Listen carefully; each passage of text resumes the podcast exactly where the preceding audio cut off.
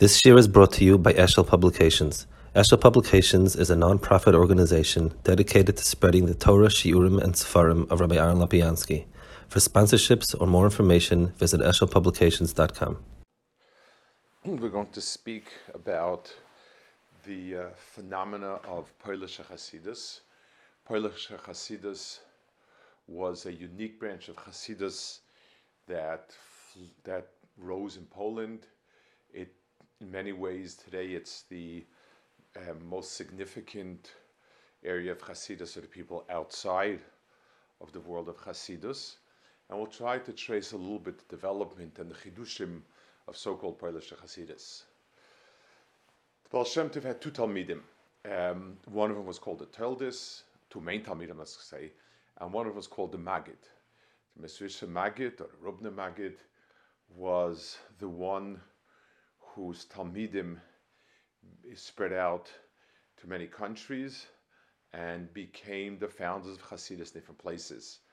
Most famous is Baal HaTanya, who established Hasidus in White Russia, in Lita, and Reb Melech, Noam Elimelech, who went to Poland and who was active in Poland and spread Hasidus there. Now, the Reb Melech was definitely represented classic Hasidus. The one who, the Noam Elimelech is quintessential classic Hasidus. The one who took over from him was the Chozeh of Lublin, Rabbi Yaakov Yitzhak Horowitz, and he was born in 1745 and was lived in 1815. The Chozeh of Lublin became probably the rooted figure in Poland, and the one that is considered to be the first really established Kotzker in Poland. Chozeh of Lublin was a Kaddish, and he was called a Chozeh because of his abilities to seem to sort of see things with Ruach HaKodesh. The story goes that he worked very hard in Shmir Sinayim when he was young, and that's why he was zeicher to eyes that could see beyond. So the Chozeh of Lublin established a court in Lublin, and that became a makom where many gedolei Hasidus were yonik from. The Chozeh of Lublin was the one who really brought out classic Hasidus, and I'll try to explain what I mean by classic Hasidus. One, the focus was on the Poshet Yid, on the person who hadn't been touched by the Talmidei Chachamim and so on, was simple Poshet, maybe a little bit despaired of ever becoming something. That was the person that was the focal point of that Hasidus. So the Poshet Yid, the Hamoin Am, and so on. The biggest single aspect of his avodas Hashem was to become dovuk in the tzaddik. The tzaddik is somebody who is totally immersed in avodas Hashem in the most perfect way possible, and therefore it is by association the hamoinam associate with this adam, with this tzaddik. They learn from his maisim. He keeps them in line. They share the bond of kedusha with him, and on a mystical way, his neshama is called his neshama is dovek and his neshama, and so on. And that is what's mechaber them to Avim Shebashamayim. So the figure of the tzaddik as being a person who is much closer to Hakadosh Baruch Hu, and you being mistabek to him, is a very central part of it. The Torah that they said, was not a significant part of, it wasn't the outstanding part of the Avodah. There was a lot of Chibur and Tish and Dibuk and so on. But the genre of the Torah was such that there would not be any Havamina, that what they're saying is Pshat. It's all Sfas Emes, And it is, we'll say that the psukim they darshin are asmachtas. That's a good Hasidic avart of that genre, is a avart that smacks of a tremendous emes, gives us insight in some aspect of what is Hashem or a person. And the pasuk is, I guess, a hook to hang it on. No one, I don't think, has a havamina that this is an attempt at anything like Pshuto Shemikra. It's an asmachta. Adrabah once had a defense of that it's presumptuous to think you could understand the psukim. So this is clearly just an asmachta, be it as it may. That was the genre of Torah. Another thing that you find in a lot of these Torahs, in more classical Hasidus, is that the Hasidus is a a lot of the Torah focuses on the tzaddik. So you'll have how come Moshe did this in Yisro. Sometimes the tzaddik will go out and do this and this, save a neshama. Sometimes the tzaddik will do this and this to lower himself down to lift up this. Sometimes the tzaddik will do this. It's almost as if there's a whole terrorist tzaddikim, where so it's not uncommon. We'll see it when we learn some of the pieces, where it's a whole discussion about a tzaddik and a tzaddik lowering himself and a tzaddik doing certain things in order to generate something else. Those are hallmarks of that class Hasidus. The Chozeh ever was that way. The Chozeh said that the ikar of the Rebbe, of the tzaddik, is to be mispalel, or to ensure that the Hasidim have gashmias. He's supposed to invarach them. He's supposed to deal with their problems, their day-to-day struggles with parnasa and shidduch and the paris and all that stuff, and to help them with it. That was very much part of that Hasidus, and that was the Chozeh. Chozeh was very, very chashuv. This was it. Something happened at the Chozeh's court, and there was a very, very chashuv person. His name was Rabbi Yitzhak Yaakov Rabinowitz, same name as the Chozeh. He was called the Yid HaKadosh, and he was born. He was younger than the Chozeh and died before him. He was born in 1766 and died in 1813. He was a big Baal Moichin, somebody who was very bright and intellectual and so on. And he broke away from the Chozeh and made his own Hasidus in Pshischa. You need to understand that in those days, and that's even today, Hasidus is a very, very malchustic-oriented structure. For somebody to pick himself up and make his own rebbistva when his rebbe is living is unforgivable. It's machlokus at its worst, and that's the way it was taken. It was a terrible break. It was a terrible, terrible rift, and it caused a fissure, a real fissure. Chassidim say there was, again, we don't know much of the details. It's all, people did not speak much Lashon Hara, I guess, but they say that the reason why he broke off and the person who set the Chozeh against him was somebody who was a big tzaddik. He was in the Kotzker, and he felt that the Yid HaKadosh is kind of breaking away, going off the derech. Somebody was some sort of catalyst, and the way the Chassidim put it was that the Baldova, the Sultan, guarded this person's tongue for 22 years. He shouldn't speak any Lashon Hara, so that when he would come to the Chozeh would believe him. That's a way it's given over, but he created a break.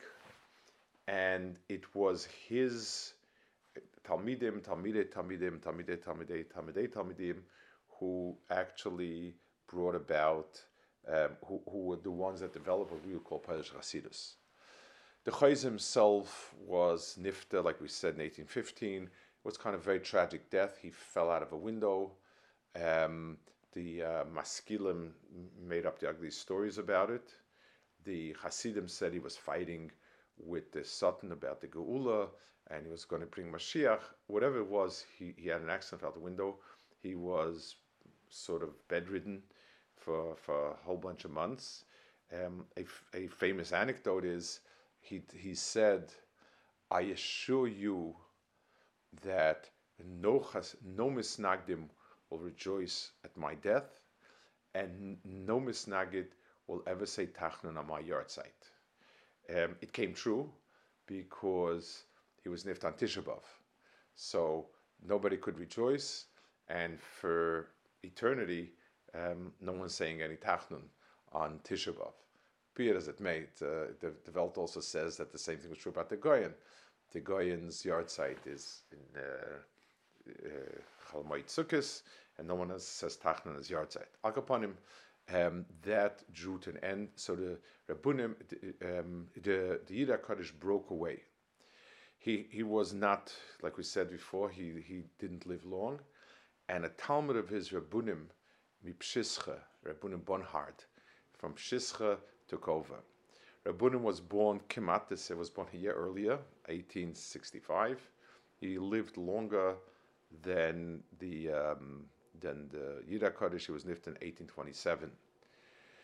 Reb Bunim was an incredible person, and he's the one that we have a lot about him and his Torah and Pshischa. He himself was a very interesting person. He had studied languages. He had studied pharmacy, which in those days was a big thing. And he was a very interesting person. He was a Talmud Rechayz also, and when the Yid HaKadosh broke off, he went with him. Reb Bunim Pshischa was what that derech was known for.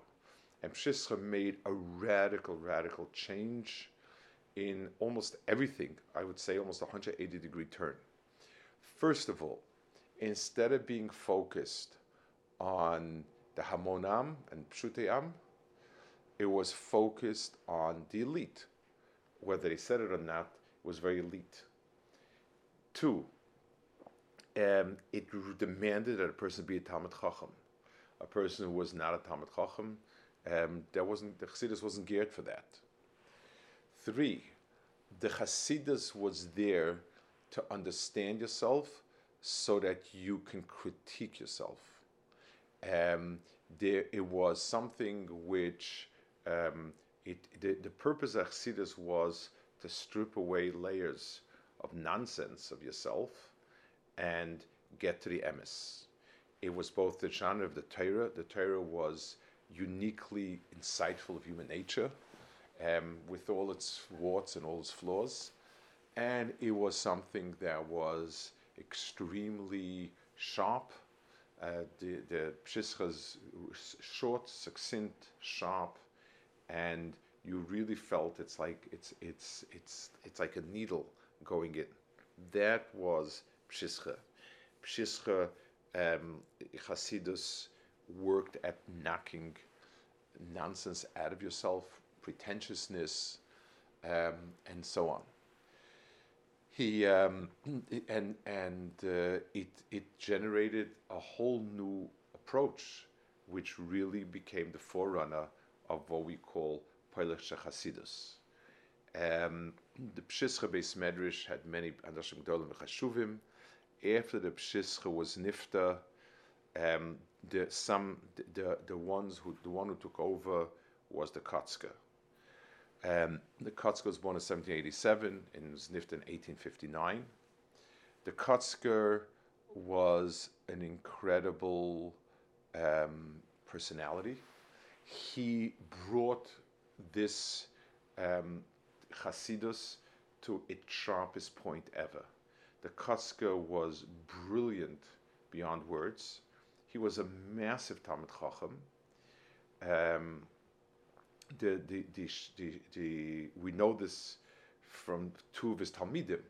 His two Talmidim, the Chidushei HaRim and the Avnaza, his son-in-law, spoke of his being a Talmid Chacham and a Lamdin in terms beyond.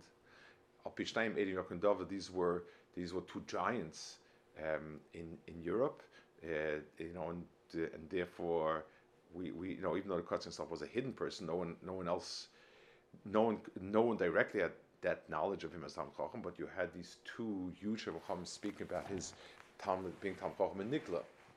So the Kotzker had a Beis Medrash. The Beis Medrash wasn't the way we would picture yeshiva. Younger light would come. They would sit there, and they would try to get from him what he had to offer. What he had to offer usually was very sharp, biting, caustic remarks, knocking people, sort of ripping into them, and so on. The verita that he says, we have, I think the biggest collection might be Emes Vamuna. Every so often somebody makes another collection of verita. He obviously didn't write much, he didn't write anything, but I mean he wrote, but it was supposedly burnt, but Al Capone, we don't have anything directly, but everything we have is collections. The veriter are extremely sharp, extremely biting, extremely memorable, and they all deal with a sort of, it has an ikarim d'divrei emes, and every one of them, at least as far as understanding human being, human nature, and sort of the nonsense that we tend to brush ourselves up with. Famous vart, someone asked him, what did you learn in Kotzk? He said, Leiseina isha samisoi. So he says, how do you touch a pasuk? He says, you're not allowed to fool other people. He said, and in Kotzk we said, you're not allowed to fool yourself either. There was one vart that sort of typifies it. There's another vart, a Kotzker, somebody went off to Kotzker learn, he came back, and he asked his friend asked him, what did you learn in Kotzk? So he said, well, let me ask you a question, where's HaKadosh Baruch Hu to be found? So I said, what do you mean, HaKadosh Baruch Hu is everywhere? That in Kotzk they taught us he's only there when you open up a door for him. In other words, don't think about godless Abayri, think about, are you blocking out HaKadosh Baruch Hu or not? And so on. This was Kotzk. Kotzk brought this Torah, this genre of Avodas Hashem and Torah to a head. The Kotzk himself always expressed dissatisfaction that becomes so popular. He said, he'd all wished for a few handful of Hasidim who would live with Einod Milvadoi, and he had become some sort of attraction. People felt it was very good on the resume to write that they'd been in Kotzk for a while, and he pushed back a lot. The last 20 years of his life, he basically closed himself off, except for the very closest Talmidim. He wanted nothing to do with everybody else. We'll speak about it later when we speak about the split off from Kotzk. But at any rate, the Kotzker was somebody who really, in many ways, in terms of the Avodas Hashem of Pshischa, in terms of the ripping of human nature, and demands on yourself, was the sharpest version of Pshischa. And that aspect of Pshischa, he was the strongest, the sharpest, and so on.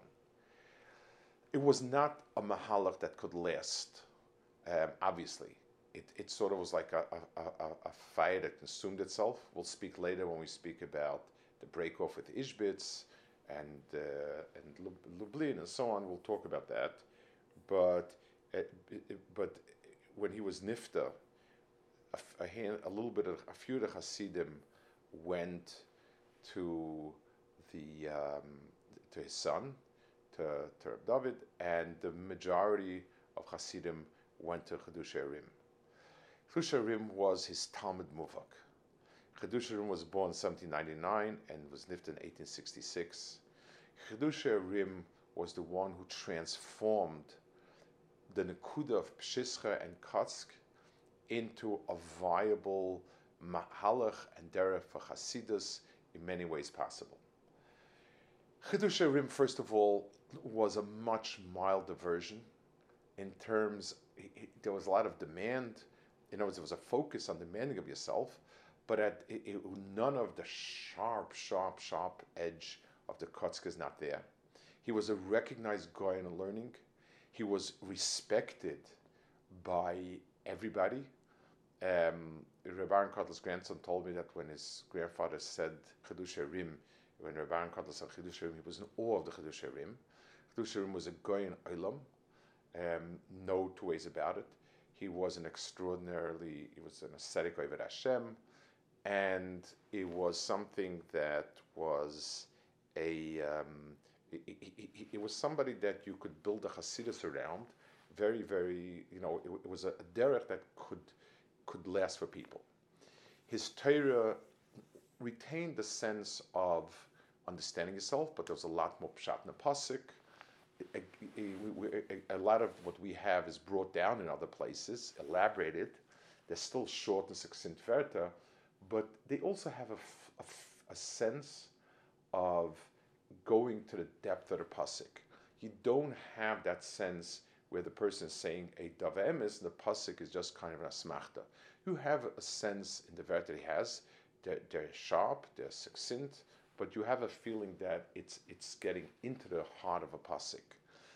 And he established Chassidus Ger, which today is probably the biggest in many ways. It's certainly certainly a very, very strongly controlled group of Chassidim. And he was the founder of it, and Betzim took a derech that was meant for Yechidim and gave it the tzura that could go for many other people. Chidushei himself was an example of someone who had made the switch to Pshischa. He had been a Talmud of the Kozhnitzer Maggit. It was a Talmud of the Chozeh. The Kozhnitzer Maggit, again, was classical Chassidus. After the Kozhnitzer passed away, the Kozhnitzer's son took over. Chidushei HaRim continued a little bit by him, wasn't happy with what he was getting, and made the switch to Pshischa.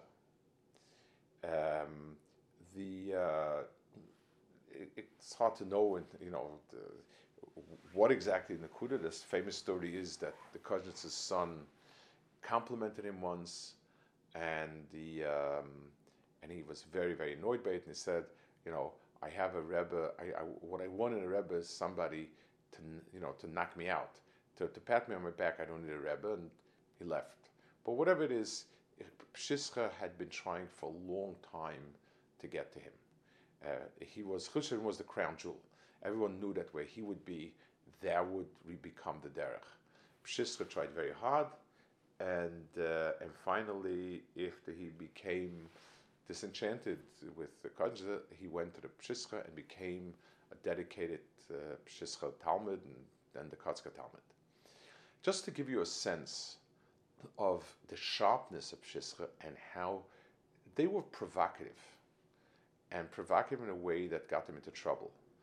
Most normal people thought that they were crazies. There was a famous wedding in Astilla where they tried to get them excommunicated. They had a big meeting. It was a huge wedding. 200 Rebbes were there, 200 people wearing white sacks were there, and the Apter was the Yoshev Rosh, and it was because the Chidushei HaRim stood up for his Rebbe that they gave him his that they backed off. But Pshischa was very provocative. If you want to take a look at, how sometimes hindsight is much, much better than foresight, there's a sefer called Sefer Hasidus by Aaron Marcus. Aaron Marcus was a German Jew who became a Hasid, and he writes about his experiences. And it's fascinating. First of all, it was put out in a few editions. If you go to the library in Hebrew University, you will note that in each progressive edition, more and more is whited out. The Geras, who consider themselves Chassidim, kept taking out things that were derogatory to the Gerer, to Pshischa. I think it's absolutely crazy, but that's what they did. Basically, his point was that Pshischa people were irresponsible, provocative, and so on. A type of thing that the Pshischa would do is, the one Rosh Hashanah morning, they davened like for Sikin quickly. And then by the time people in town came to daven, they were sitting back and learning. So, you know, it got late, and one of our batan goes to them in the back room and says, Rabbi Isa, you know, you've got to daven. They say, what kind of davening? Learning is a lot more important. You know, davening is full of it. But Bekitzer, it started a huge, whopping fight. They deliberately, there was a sharpness to it and a provocativeness. And Aaron Marcus writes that it's clear that Pshischa is just kind of a temporary aberration, but Hasidus will go back to being what the Baal Shem Tov intended it to be, v'chulu, v'chulu, v'chulu. That's a very interesting observation, because in hindsight, I mean, now in hindsight, we know that this became the most dynamic part of Hasidus, and the other Hasidus settled into just kind of, you know, being very nice and wonderful and good and fine. But be it as it may, that was Pshischa, and that's why the Chadusha Arim was the one who gave it a necessary level of mainstream, balance, etc. The Chadusha Arim lost, he had, I believe it was 13 children in his lifetime. I think all of his sons died, b'chayav. He felt it was a kpeda of the Kozhnitzer Rebbe, because the Kozhnitzer Rebbe had been very upset that he left Kozhnitz and went to Pshischa. Again, the way the story goes is he said, he cried, and he said, the Kozhnitzer, the first time he noticed Chidusha Arim not there, he realized he had left. He was very, very upset. He cried, and he said, he's destroyed my Shabbos. His Shabbos will be destroyed. And every child of his, I think, was nift on Shabbos. That's where the story goes. But certainly he felt it was a kpeidah, and Chidusha Arim said it was difficult, but he did the right thing, and Emes is Emes, no matter what the price is. There's one other story about this Chidusha Arim losing his children, and that is that when his oldest son, who was Nifta, last one to be Nifta, Sfas Emes, his father, as he was dying or very sick, the Chidusha Arim's wife came, always mentioned to him, he should be misfaish, do something to save him, or inconsolable. And the Chidusha Arim told her, every time a Yid will have a tzara, they're going to say, you know, it's difficult, but not as difficult as Yitzhamaya's tzaras. And it will be menachem many Jews. That was a very different type of, that's a darga that, you know, we can't even think about. That was Chidusha Arim. At any rate, his children died b'chayev. And the Sfas Emes was a grandson. Sfas Emes was born in 1847 and was nifta in 1905. Sfas Emes was someone who didn't have a mother from age 2, father from age 6. Chidusha Arim raised him as a son. Sfas Emes was the one who gave ger and many people a sort of teirus of Hasidus that is quintessential of that mahalach. Sfas Emes was a Kaddish retired, incredible Talmud Chacham. He wrote Sfarim on Moyed, on Kachim, that are equal, that are compatible much with the Lamdisha Derech, much more than the Pulpul Derech. Litvisha people, Yeshivalite have full tainug and learning Sfas Emes on these inyanim. The Lamdish, to the point very much. It has a lot of the hallmarks of the derech alimud that we used to, as opposed to the pulpul, more pulpul style that they were used to. His sefer on his sefer on Chumash is a collection of Torah that he said at his Tishin. They are, in many ways, I don't know what to call it, the Bible, or they are the bedrock of that genre of Torah. His Torah is, they hit home at the heart of the pasuk. They use there's a certain element of I guess, things that we need from Kabbalah, like all Hasidus, Sadin, Chesed, and so on and so forth. But by and large, it's something that you feel is going at with a certain vocabulary going to the heart of a pasuk. His points are sharp and succinct. It's like each sentence he doesn't.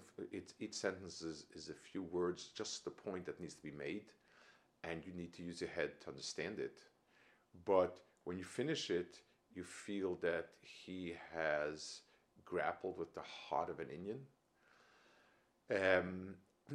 Ramay Shapiro told somebody once, he asked, somebody said this at a Hesped, Ramay Shapiro, what is it that, Ramay asked him, what Sfarim do you use to prepare? When you speak, and this person says, Sfas Emes and other Sefer, Ramay said, what's the Zushtel? So the person said, what do you mean? I mean, they're both big Sfarim. He said, the Sfas Emes, every word of it is mukhrach. In other words, it's like when a person sees a Lamdish shtickle from a Chaim or a Rav, you say to yourself, yeah, this has to be, this is, it's not a possibility, it seems to be the heart of it. Same thing with Sfas Emes. When you learn a shtickle Sfas Emes and you understand it minimally, the sense is, wow, this is the heart of what it means, and this is it.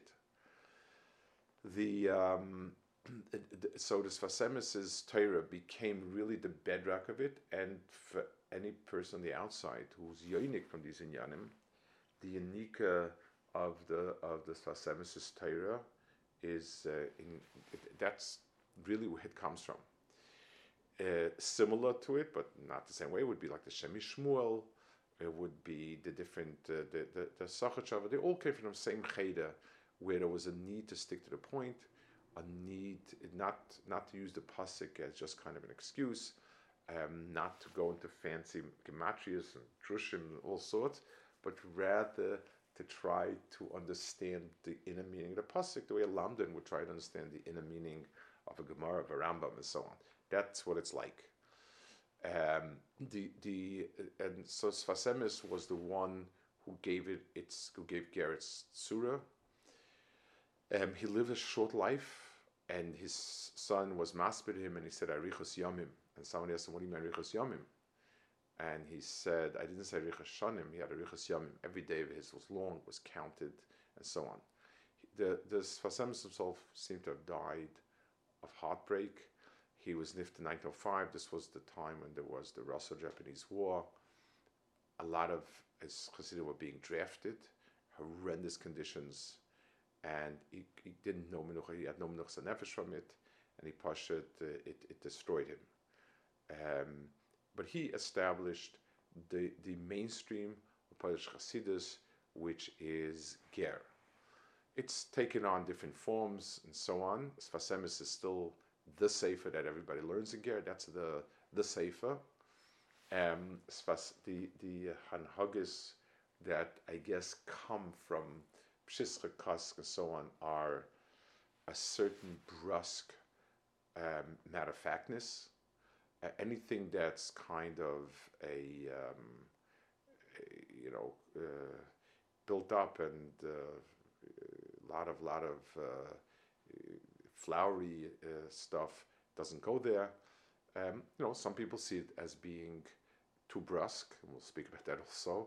But al kapanim, it's sort of a sense of emes. One of the reasons why today's ger, I don't know, which kufa the basis role, certainly one who started, tremendous emphasis on kedusha. Part of their rationale for that is that everything else you can tray a cup with. In other words, kosher food in Mahadrin, you can today get chazarai with all the Mahadrin you want. It's not, it's easy to prava that. Kedusha is something that really, really, you have to work on. It's something that you can't prava and make believe. That's the type of attitude about it. So, Polish Hasidus did a few things. First of all, it moved away from it being the Pashta feel good Torah for the Pashta Yid, It started as an elite movement. Today it meant to encompass a big movement, the whole Hasidus of the size of Ger plus.